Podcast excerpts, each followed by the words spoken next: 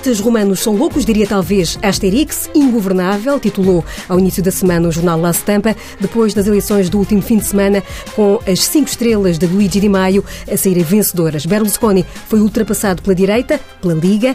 Renzi demitiu-se e não quer fazer parte do governo. Na Alemanha, um casamento em forma de grande coligação entre CDU e SPD, onde fica a alternativa perguntam alguns. Por cá, eh, Congresso do CDS, neste fim de semana, e dois anos de presidência de Marcelo Rebelo de Sousa a serem alvo de análise nesta política pura feita por António Felipe e Pedro Silva Pereira, na edição desta quinta-feira. Boa noite aos dois. Pedro Silva Pereira, que lições há a retirar destas eleições do último fim de semana eh, em Itália? Mais uma vez, o centro-esquerda a afundar-se e uh, os pedidos para partidos populistas a ganharem terreno uh, em Itália, onde que já tem uma tradição desse tipo de, de fenómenos?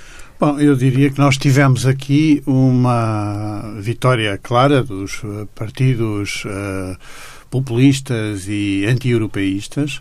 Um, há uma grande vantagem do movimento 5 estrelas em relação ao segundo classificado, isso é fora de dúvida. Um, mas mais do que um, uma quebra do centro-esquerda, houve uma quebra dos partidos centrais. Uh, bem vistas as coisas, aliás, o Partido do Centro-Esquerda, o Partido Democrático uh, do Sr. Matteo Renzi, ficou em segundo lugar nestas eleições, com 19%, à volta disso, enquanto que uh, o centro-direita do Sr. Berlusconi ficou em quarto lugar, com 14%, Ultrapassado e perdendo, até pelo e perdendo a, a liderança do bloco do dito centro-direita, que acaba por se assumir muito mais como um bloco de direita ou de extrema-direita mesmo do que outra coisa qualquer.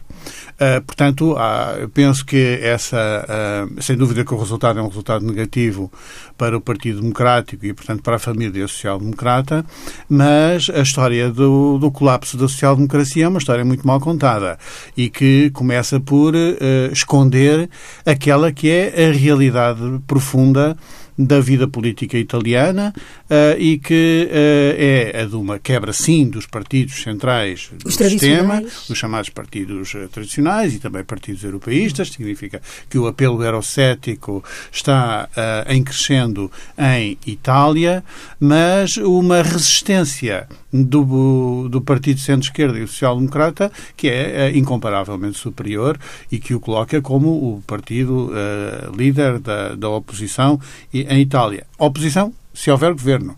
Porque uma das coisas que de facto marca esta semana é este contraste. Por um lado, desbloqueou-se uma situação uh, governativa que estava em impasse na, Alemanha, mas por outro lado, em Itália gerou-se um impasse governativo e não se vê realmente solução. Ninguém tem maioria e não é apenas não ter maioria, é que uh, os quadros de entendimento entre as forças políticas para viabilizar um governo não parece uh, fácil de imaginar quais possam ser. Antes, bem pelo contrário. Um, eh, já se fala na possibilidade de novas eleições em Itália, uh, de um governo de transição uh, até que elas sejam possíveis, porque ninguém quer fazer governo com ninguém. Uh, o Movimento 5 Estrelas parece que não tem uh, parceiros para este queria, tango não e não tem parceiros para este tango, não é? Uh, pelo menos até ver. Ah, e, portanto, nós corremos o risco de ter uma situação que é negativa também para a política europeia e para a economia europeia, que é uma Itália com um governo bloqueado. E já iremos daqui a pouco à questão alemã. Antes, António Filipe, também boa noite. Boa noite. O que pensar deste, deste drama italiano? Ora bem, eu, eu, creio que a Itália não há certeza de coisa nenhuma. Ou seja, de facto, gerou-se aqui uma situação eh, em que, de facto, o Partido Democrático que estava no poder foi, foi duramente penalizado e, portanto, tem um resultado historicamente baixo. Creio que terá sido o pior resultado da sua, da sua história.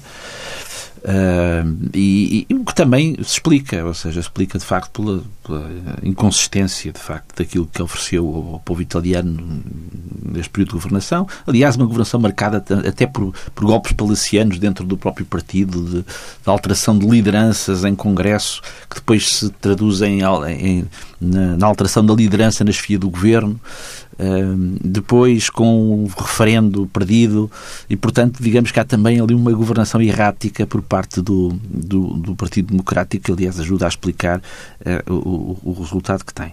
Agora, eh, quem ganha estas eleições é, de facto, um movimento que tem um discurso antissistema, um discurso porque de facto prática governativa é, é, também uma incógnita, ou seja, se o Movimento 5 Estrelas uh, chegar a formar governo, uh, creio que, que, ninguém está em condições de, de, saber até que ponto é que será um governo antissistema, uh, porque, porque de facto estes movimentos afirmam-se afirmam-se por ser contra um sistema mas sem que se explicarem exatamente ao que vêm e sem que se perceba. Aliás, tem a presidência da Câmara de Roma e parece que as coisas não, não estão a correr muito bem. E sem que se perceba exatamente o que é que quer, e portanto eu, eu diria que nós não sabemos que consistência teria um governo criado por um movimento cuja consistência também nem sequer se conhece.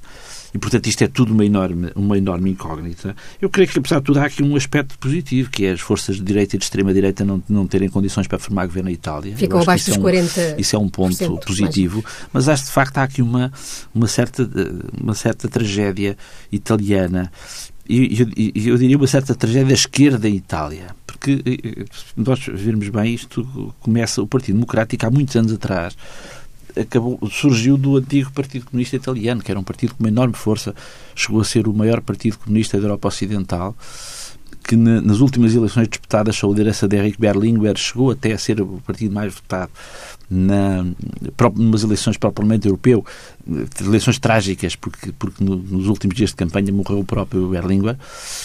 Um, mas depois, uh, primeiro abandonou, enfim, abandonou, ideologicamente descaracterizou-se, não é?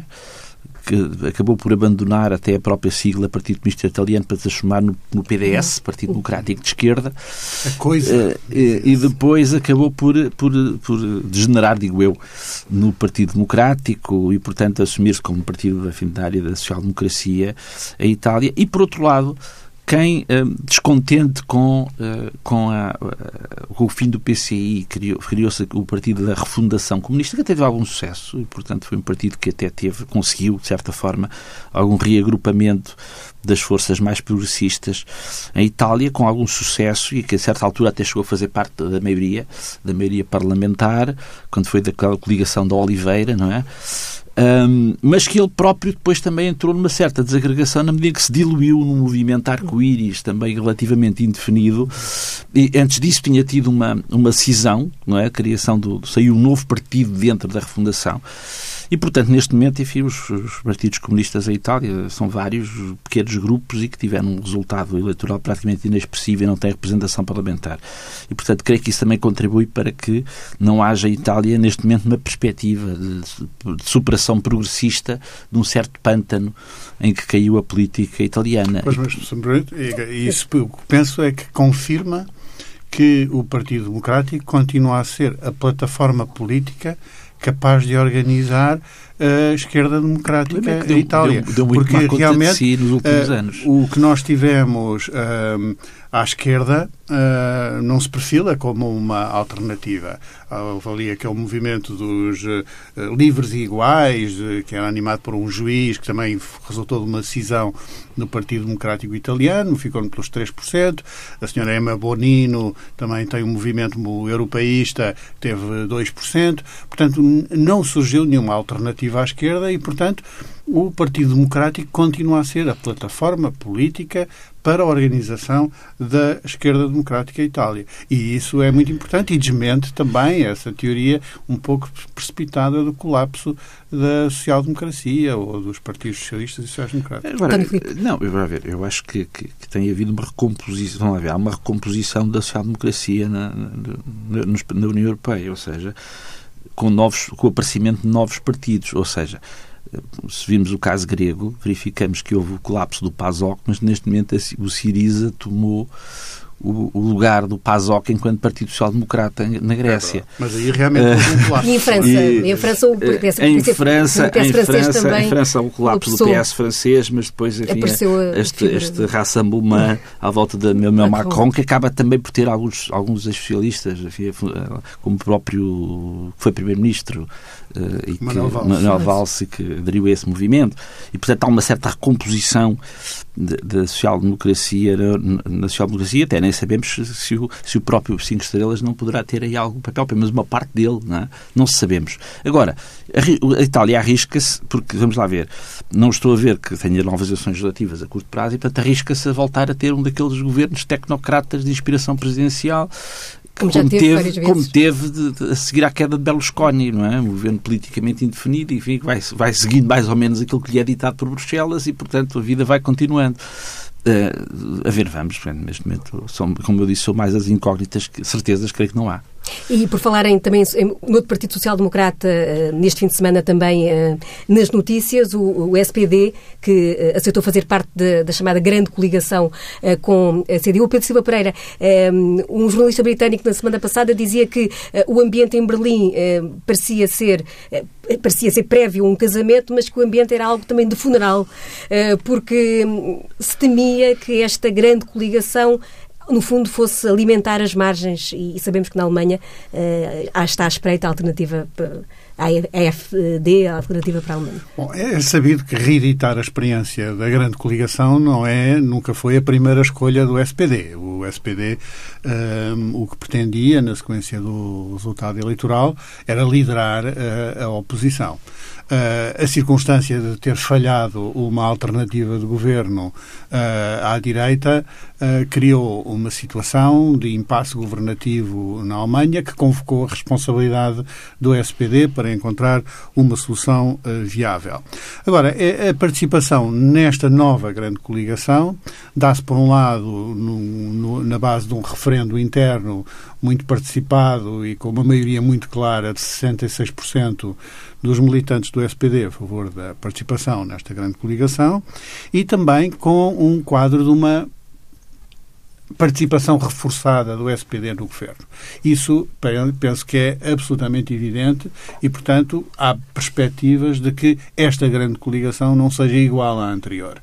Desde logo porque, além de ter o vice-chanceler, tem uh, o Ministro das Finanças, e isso faz toda a diferença, não apenas para a política económica da Alemanha, mas para a política europeia. O Ministro das Finanças alemão tem uh, uma posição de grande protagonismo na gestão da zona uh, euro. Tem uh, o Ministro dos Negócios Estrangeiros, tem o Ministro do Trabalho e dos Assuntos Sociais, tem o Ministro do Ambiente, terá o Ministro da Família, o Ministro da Justiça. Portanto, tem uma presença forte no governo.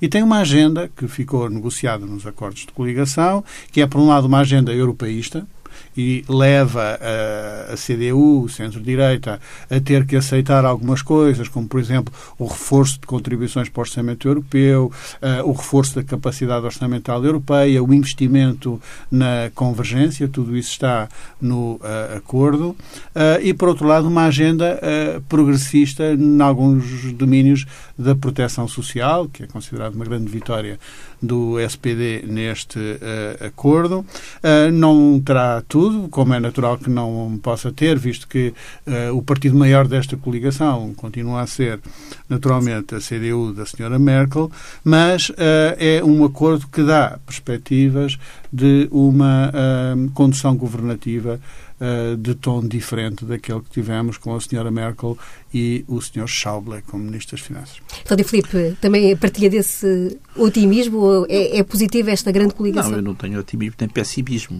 Aliás, é uma continuidade relativamente àquilo que existia na Alemanha. E uh, o que é uh, curioso é que era uma solução governativa que, aparente, que ninguém queria, não é?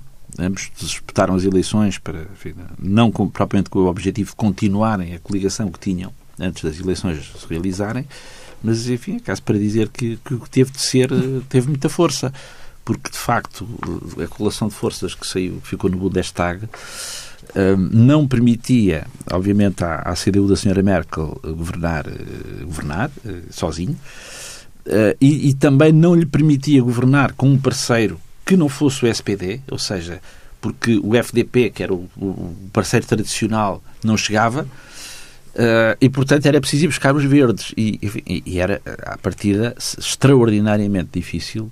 Uh, uh, era previsível que as negociações para uma coligação governativa que envolvesse, por um lado, o SPD, o, o FDP, por outro lado, os verdes, seria enfim, se há quem em Portugal chama a atual sucessão governativa uma geringonça, não sei qual seria a palavra alemã eh, que poderia exprimir uma solução governativa que envolvesse o Partido dos Verdes e o FDP, o Partido Liberal.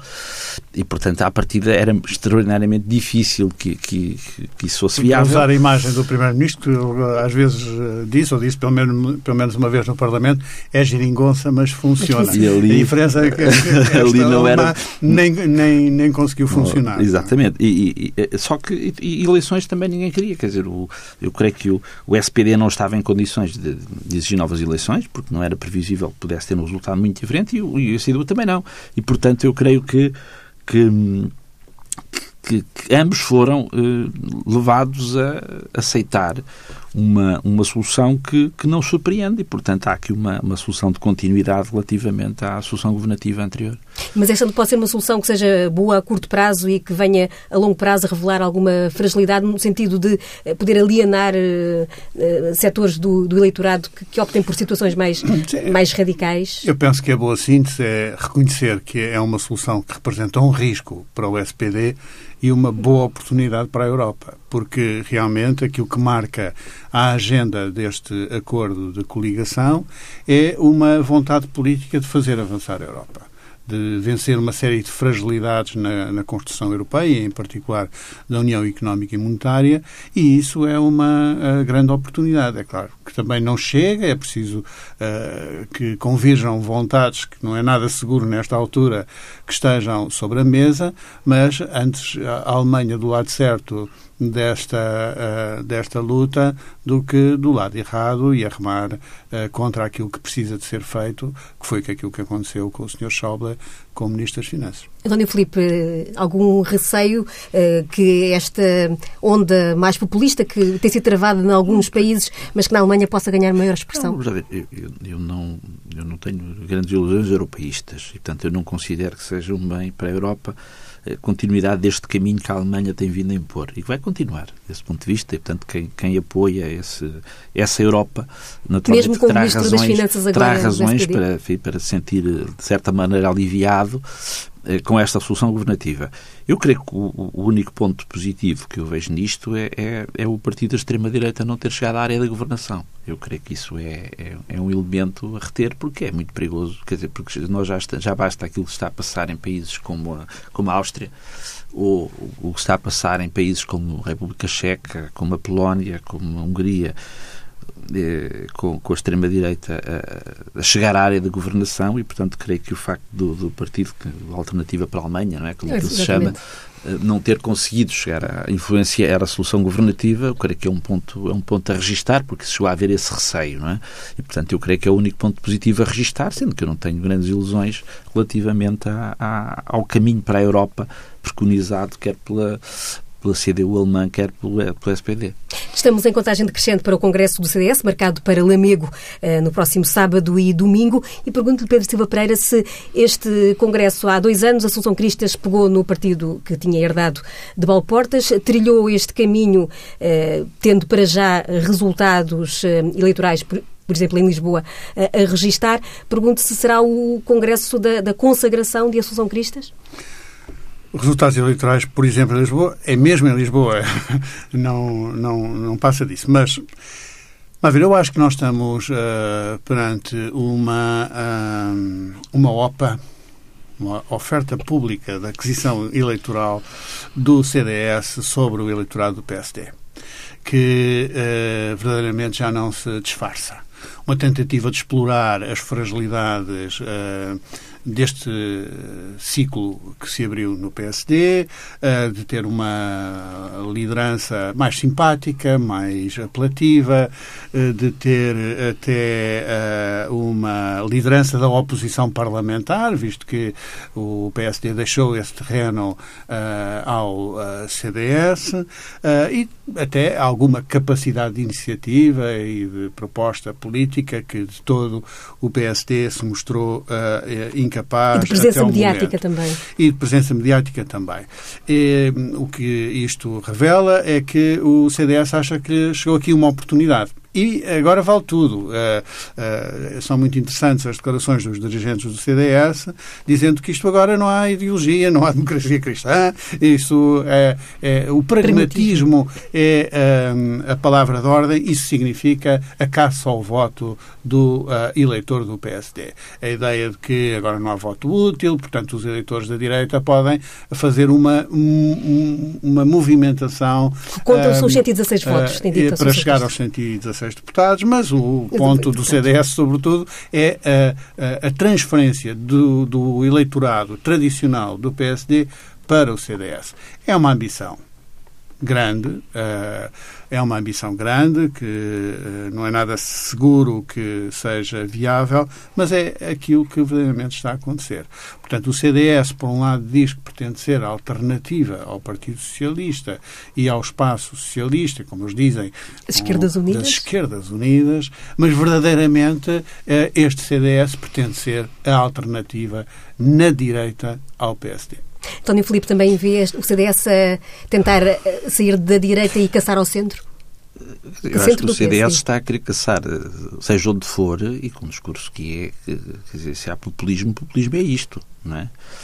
Vamos lá ver, o, o, o CDS, a, a, liderança do CDS foi com algum. Eu lembro-me de quando a doutora Assunção Cristo assumiu a liderança do CDS que havia no próprio CDS, isso publicamente não era, era, era disfarçável, algum ceticismo, uma ideia, bom, vamos, um benefício da dúvida, vamos, não havia grande entusiasmo havia até candidatos já nas hostes do CDS, enfim, vamos ver o que é que isto dá. Ora bem, e nas autárquicas, uh, o CDS beneficiou em Lisboa da fragilidade extrema do PSD em Lisboa, porque, vamos lá ver, o resultado do CDS nas autárquicas em Lisboa foi um grande resultado. O CDS empelou publicamente esse resultado, porque a líder do partido tinha, tinha, tinha concorrido em Lisboa e, portanto, numa situação de, de uma candidatura extra, extraordinariamente frágil do PSD, teve, de facto, conseguiu muitos eleitores que, enfim, noutras circunstâncias, terão votado do PSD em, em, em eleições anteriores e, portanto, teve um resultado lisonjeiro em Lisboa, mas que não foi acompanhado por um resultado a nível nacional.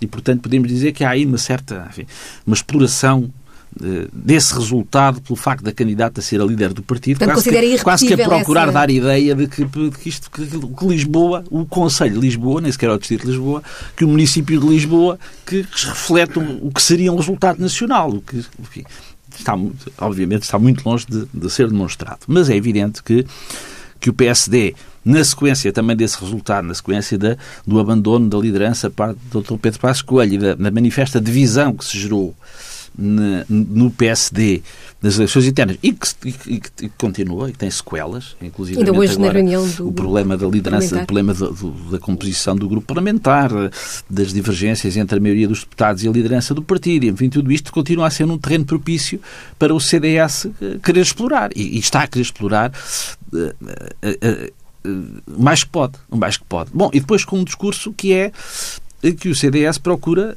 uh, branquear as suas responsabilidades na solução governativa da legislatura anterior. E, recuperando o discurso que tinha perdido. Ou seja, o, CDS voltou ao discurso securitário, ou seja, o CDS andou esquecido dos problemas de segurança enquanto esteve no governo, agora voltou ao discurso securitário.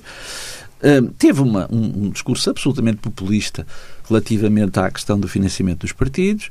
Uh, uh, aposta em algum alarmismo, agora vem com, com o problema das infraestruturas críticas e o problema de segurança das infraestruturas críticas e quer discutir o problema do terrorismo na, na Assembleia da República, como se, se Portugal estivesse uma iminência de um, de um, ataque terrorista. Hoje explora uma reportagem de uma revista sobre a ponte para dar, fazer uma conferência de imprensa, dar quase, quase que mete medo às pessoas de passar na ponte 25 de Abril, aliás.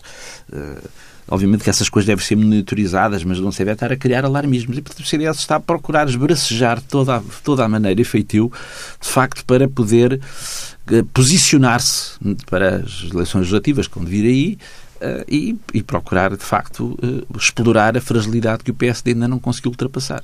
O facto de Assunção Crista estar no terreno já há dois anos, seguramente, e ter uh, acontecido este vazio social-democrata com a saída de Pedro Passos Coelho, a entrada do Rui Rio e esta indefinição, como dizia António Filipe, ainda persiste um pouco até a nível parlamentar, com alguma tensão entre a liderança da, da bancada e os deputados e a liderança do partido essa fragilidade do PSD é, pode ser a força do, do CDS e Bom, ocupar do espaço que ficou Essa é a ambição do CDS. Uh, eu penso que vai nisso do uma presunção, enfim, presunção e água benta, cada um toma a que quer, mas talvez uh, seja aqui um pouco excessivo, porque realmente, como recordou o António Filipe, o resultado em Lisboa uh, deveu-se a uma fragilidade do eh, PSD na candidatura à Câmara Municipal de Lisboa, que por muita fragilidade que exista neste novo ciclo do PSD, não é comparável à situação a nível nacional. Quer dizer, Rui Rio não é comparável à candidata que o PSD tinha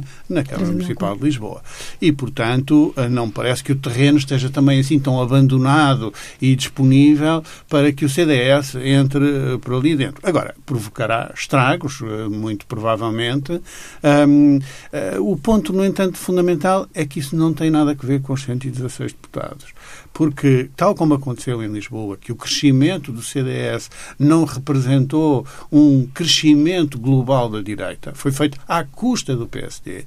Aquilo que é o desígnio do, do CDS verdadeiramente é um crescimento outra vez à custa do PSD e nada disso contribui para o crescimento global da direita. E, portanto, eu creio que uh, o problema é de outra natureza. Uh, o problema é um problema de credibilidade das propostas políticas. E aqui realmente o CDS tem um problema, porque a doutora Assunção Cristas esteve no governo há bem pouco tempo. E não é possível agora falar sobre as florestas como se ela não tivesse sido Ministra da Agricultura. Não é possível falar da saúde, como faz agora em que é todos é os debates quinzenais, como se o uh, governo da direita não tivesse desinvestido nos serviços públicos e, em particular, no Serviço Nacional de Saúde. Uh, quer dizer, uh, há limites. a demagogia também é alguma coisa que os eleitores às tantas começam a notar. Estas propostas, como por exemplo fez há pouco tempo o CDS, de haver uma informação aos pensionistas sobre o valor que iriam receber, receber de pensão, sabendo bem que com as alterações legislativas que podem acontecer, essas informações dadas dessa maneira poderiam induzir em erro uh, as pessoas. A ideia de ir para Bruxelas defender um aumento do orçamento comunitário para 1,3% e depois, ao mesmo tempo, uh, contestar o aumento dos recursos próprios da União Europeia, uh, como se a consequência disso não tivesse que ser o aumento das contribuições nacionais para chegar a esse tal aumento do orçamento europeu e, portanto, uma penalização dos contribuintes que o CDS diz querer defender. Quer dizer, estas contradições uh, e esta, estes truques demagógicos uh, acabam por penalizar também a proposta política do CDS. António Filipe, fazendo referência a esta questão dos 116 deputados, o PCP foi o partido que desde sempre eh, fez questão de dizer nas campanhas que a eleição não se tratava de, de eleger sim. o Primeiro-Ministro, mas sim uh, eleger uh, o Parlamento de onde depois emanava o Governo. Curiosamente, é exatamente esse o discurso que a Assunção Cristas diz ter aprendido com a chamada geringonça e o modelo não, de governação questão, atual. A questão não é nova, quer dizer, o CDS sempre, sempre combateu a bipolarização e a alternância entre os dois maiores partidos, até por uma questão, enfim, da sua própria sobrevivência política. E, portanto, aí o CDS sempre, sempre fez um discurso de combate ao chamado voto útil, tal como o PCP à esquerda tem feito. Eu creio que agora estas eleições legislativas por muito que o PSD e o CDS tenham lamentado o resultado, mas de facto vieram demonstrar, se necessário fosse, que as eleições ativas não são eleições diretas para o Primeiro-Ministro. E, portanto, o facto de o, o, o, líder do partido individualmente mais votado, o PSD, eh, não ter conseguido formar governo, não é? O PSD faz um discurso como se eh, não lhes foi permitido formar governo. Foi-lhes foi permitido. Portanto, o Presidente da República, contra a, contra a correlação de forças na Assembleia da República, insistiu em em, uh, em digital do Primeiro-Ministro e, como era inevitável, eu, a Assembleia da República, a maioria da Assembleia da República, rejeitou a solução governativa que ele tinha proposto. E, portanto, e, e, e foi designado um outro Primeiro-Ministro que obteve no Parlamento a, a, maioria necessária para que o seu governo pudesse seguir em frente. Uh, e, portanto, há uma demonstração de que as eleições legislativas não são, de facto, uma eleição direta do Primeiro-Ministro e que a solução governativa é que resulta dos 230 deputados e, de, e da maioria que seja possível formar uh, para sustentar uma solução governativa. Portanto, eu creio que é uma lição que fica para o futuro e que, e de facto, aquela ideia de que, de que as eleições legislativas eram uma espécie de corrida de atletismo em que o que corta a meta à frente ganha, não é assim. Vamos para o nosso último tema de hoje. Completam-se daqui a, umas horas, daqui a uma hora. Uh, aliás, daqui a uns minutos, quando acabarmos o programa, já será meia-noite. Uh, passam dois anos de, desde que Manuel Marcelo Rebelo de Sousa assumiu a presidência da República. Daqui a pouco iremos ver, talvez, o que esperar dos próximos dois anos. Mas uh, peço Pedro Silva Pereira ainda um um balanço destes dois anos muito ativos, muito cheios de presença no, no terreno. Foi um presidente hiperativo este, Marcelo? Ah, é o menos que se pode dizer, de facto. Eu creio que o presidente Marcelo Rebelo de Sousa uh, começa por ganhar na comparação com o presidente anterior. Uh, e isso é muito evidente. De algum modo, ele recuperou o prestígio do cargo uh, e, e, restabeleceu uma relação de proximidade com os eleitores. O, o Presidente uh, teve um contributo importante para a descrispação do uh, debate político, da vida social uh, portuguesa. Acho que isso são coisas que estão a crédito dele.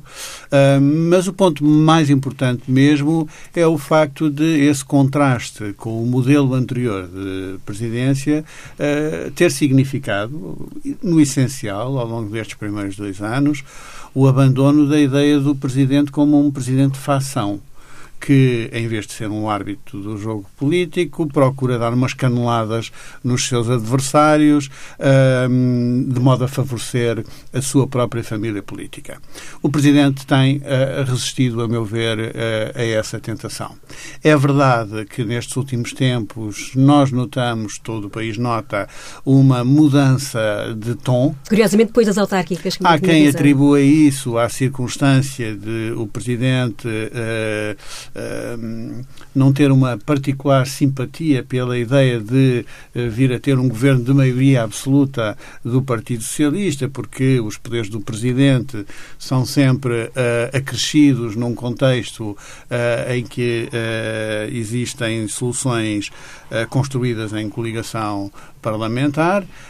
Não sei se é isso, não é. Sei que essa é a tentação para os próximos dois anos e é muito cedo para fazer uma avaliação global de um mandato presidencial. O, já muitas vezes aconteceu que os primeiros dois anos indicaram um pouco sobre os dois anos seguintes e, portanto, cá estaremos na altura para fazer uma, uma avaliação final do mandato presidencial. António Filipe, estes primeiros dois anos merecem nota positiva ou não? Vamos lá ver, depende, é tudo relativo. Se confrontarmos com o presidente anterior, que é da mesma área política, de facto há uma diferença significativa. O Sr. Marcelo de Sousa sucede aquele que eu considero que foi o pior presidente da República da democracia portuguesa, o professor Cavaco Silva, em que de facto foi, foi de facto um presidente de facção, assumidamente, até mesmo na ponta final do seu, do seu mandato comportou-se dessa forma, uh, ao sustentar um governo que manifestamente era inviável e não, tinha, não teria qualquer possibilidade de apoio parlamentar, mas ele insistiu nele. E, e mais, e, e, reagiu até de uma forma, uh, não, foi, não é violenta, mas crispada relativamente à inevitabilidade com que se viu confrontado de ter de dar posse uh, ao governo atual. Um, e, portanto, são presidentes com um estilo completamente diferente. E, portanto, o professor Marcelo Souza, para já está no primeiro mandato. Os primeiros mandatos presidenciais, são mais como se sabe, são muito condicionados pela, pela reeleição, ou seja, com a perspectiva da reeleição e por procurar uh, uh, não Agora, criar... Marcelo Souza não criar uma dúvida sobre se vai Não criar conflitos e, não criar conflitos e, e, e procurar potenciar a popularidade que lhe permita ter um segundo mandato, mas isso é dos livros, portanto, isso tem sido é a atitude que, que tem sido normal na, na, democracia portuguesa, embora com diferença de estilo muito significativa. Bom, ele marca de facto uma diferença de estilo. Ele não é um presidente hiperativo, ele já era hiperativo e, portanto, foi um, foi um, um líder do PSD hiperativo, até as coisas, enquanto as coisas não correram mal. Uh, foi um candidato, foi um candidato à Câmara de Lisboa hiperativo, embora também daí tenha perdido a eleição. Uh, e foi comentador, comentador hiperativo, não é? Sempre, sempre ativíssimo e tal, e que preparou, de facto, com toda esse, essa hiperatividade, preparou com toda a eficácia o terreno para ser eleito Presidente da República e, de facto, ele cultiva uma enorme popularidade, ele quase que nos dá a sensação de ter o dom da ubiquidade, porque consegue estar, de facto, em, enfim, circula pelo país e pelo estrangeiro com uma velocidade supersónica, uh, cultiva muito a afetividade junto das pessoas, o que, aliás, até tem sido já até criticado pessoas da sua área política que acham que isso é relativamente excessivo. Agora, eu creio que de facto marca essa é, é, é extraordinariamente popular, isso não é segredo para ninguém. Uh, gera habilmente uh, a popularidade, é? e portanto, quando se sabe, por exemplo, no caso do financiamento dos partidos, ele percebeu que havia ali um ambiente mediático que era favorável a vetar o diploma, fê-lo, não é? Uh, e portanto tem, mas, mas ele é constitucionalista, tem a noção dos, dos seus próprios limites, do limite das suas próprias competências, não é? E, portanto, embora eu creia que ele, de certa forma, não sei se se procura, mas eu creio que este tipo de intervenção uma, uma omnipresença do Presidente da República eh, que continua a comentar tudo, como se fosse comentador e a tomar posição sobre tudo, uh, cria, pode criar a sensação de que ele tem mais poderes do que efetivamente tem. E, portanto, quando eu ouço, por exemplo, eh, dizer que, que o Presidente da República aprovou, ao, ao promulgar uma lei aprovada na Assembleia, deu a sua aprovação Ora bem, não é exatamente assim. Quer dizer, a Presidente da Assembleia da República pode impor a sua posição ao Presidente da República nessa matéria. O veto presidencial não é absoluto e na maior parte dos casos até é superável por maioria absoluta. E, portanto, uh, eu creio que por vezes cria um bocado a sensação de que há, um, de, há uma hipervalorização dos poderes presidenciais que está um pouco acima daquilo que são os poderes reais. Embora não se possa dizer, até agora, que ele tenha extravasado de uma forma inconstitucional os seus poderes, que, aquele, que os tem exercido no limite, uh, e, mas creio que a enorme preocupação que ele tem tido é usar a sua energia, a sua hiperatividade para potenciar a popularidade que lhe permita, de facto, eh, exercer o seu cargo com altos níveis de aprovação por parte da população. O mandato, estes dois primeiros anos de mandato eh, coincidiram com, eh, já aqui referimos, um certo vazio por parte do maior partido, agora da oposição, o PSD, com uma nova liderança do PSD, o papel do Presidente, como vimos, por exemplo, no caso de Tancos ou no caso dos incêndios, assumir algum protagonismo crítico em relação, por exemplo, ao Governo, poderá poderá, de algum modo, ser agora contido ou o Marcelo Rebelo de Sousa é demasiado, já dissemos aqui, uhum. hiperativo para ser contido por... Ah, eu espero que essas contas não entrem nos cálculos do Presidente, porque isso significaria, de facto, descer ao terreno do jogo político-partidário e, e, e intervir um, a benefício de um ou de outro. Uh, portanto, presumo que uh, isso não deverá acontecer. Agora, uh, acho que o, o, Presidente tem a noção de que uh, para ser coerente com o perfil da função presidencial, o facto de ter múltiplos pronunciamentos, às vezes vários por dia, sobre todos os assuntos, coloca um risco uh, um risco de uh, realmente uh, invadir terrenos que são competências de outros órgãos de soberania. Esse, esse risco está sempre ali. Portanto, não é só o problema, muitas vezes falado, da desvalorização da, da palavra do Presidente, é também o risco mesmo de uma invasão da esfera de competências de outros órgãos de soberania. Um, e, portanto, há mais alguma contenção, uh, porventura, seria recomendável. Agora, creio que isso é uma causa perdida. Com o professor Marcelo Rebelo Souza, nós vamos continuar uh, a ter este Presidente comentador muito uh, interveniente. O importante é que o faça com sentido de isenção. Um, e, e, esse é o critério de, de, de avaliação fundamental. Uh, e creio que o Presidente teve uma intenção de moderar, eu diria, dosear um pouco o nível do seu, da sua solidariedade com uh, o Governo. Há quem diga que andou com o Governo ao colo durante uns tempos. Uh, bom, e pelo menos instalou-se um pouco essa percepção junto da sua família política e eu creio que ele terá sentido, a certa altura, a necessidade de compensar, de dosear um pouco esse seu nível de compromisso com o governo. Um, mas as coisas são como são, o governo é legítimo, ele reconhece a sua legitimidade e não pode deixar de reconhecer os bons resultados. Isso torna um distanciamento do presidente também, do, e de um presidente que quer ser popular, um problema. Como é que se demarca de um governo que uh, tem bons resultados na economia, tem bons resultados no déficit orçamental, tem um reconhecimento uh, e um prestígio uh, internacional irrecusável? Isso seria desafiar a lógica em que assenta a sua própria popularidade. Dona Filipe, é, é, o que é que espera dos próximos dois anos de, de mandato? É, é, Marcelo vai manter esta, esta atuação? É de esperar, é, à medida que se aproxima um ato eleitoral, mais alfinetado? Não, não, eu acho que não é. Não é, não é futurologia prever que sim. Portanto, que, sejam, que, que seja para manter, não é? Evidentemente que, quando se aproximar as eleições legislativas, eu creio que o Presidente da República é suficientemente inteligente para, para manter uma, uma, uma, posição de equidistância e não interferir na luta política que se vai travar, inevitavelmente, pelas legislativas. Eu creio que ele é suficientemente sensato para se saber comportar Uh, com isenção nessa altura, mas, mas e, e, eventualmente, enfim, eh, quando estivermos num período mais ativo de campanha eleitoral, também é, sens é, é, é previsível que tenha a sensatez de de, enfim, de, não ter uma de não estar no terreno como está no momento em que, em que as eleições não estão à porta e creio que isso será acontecido. Agora, creio que a, a, postura que tem mantido no exercício do cargo, no essencial, creio que se manterá, de, enfim, pelo menos neste primeiro mandato. Cá estaremos daqui a dois anos para fazer esse balanço. Por hoje, este Política Pura fica por aqui com António Felipe e Pedro Silva Pereira. Na próxima quinta-feira, outras vozes, outras ideias.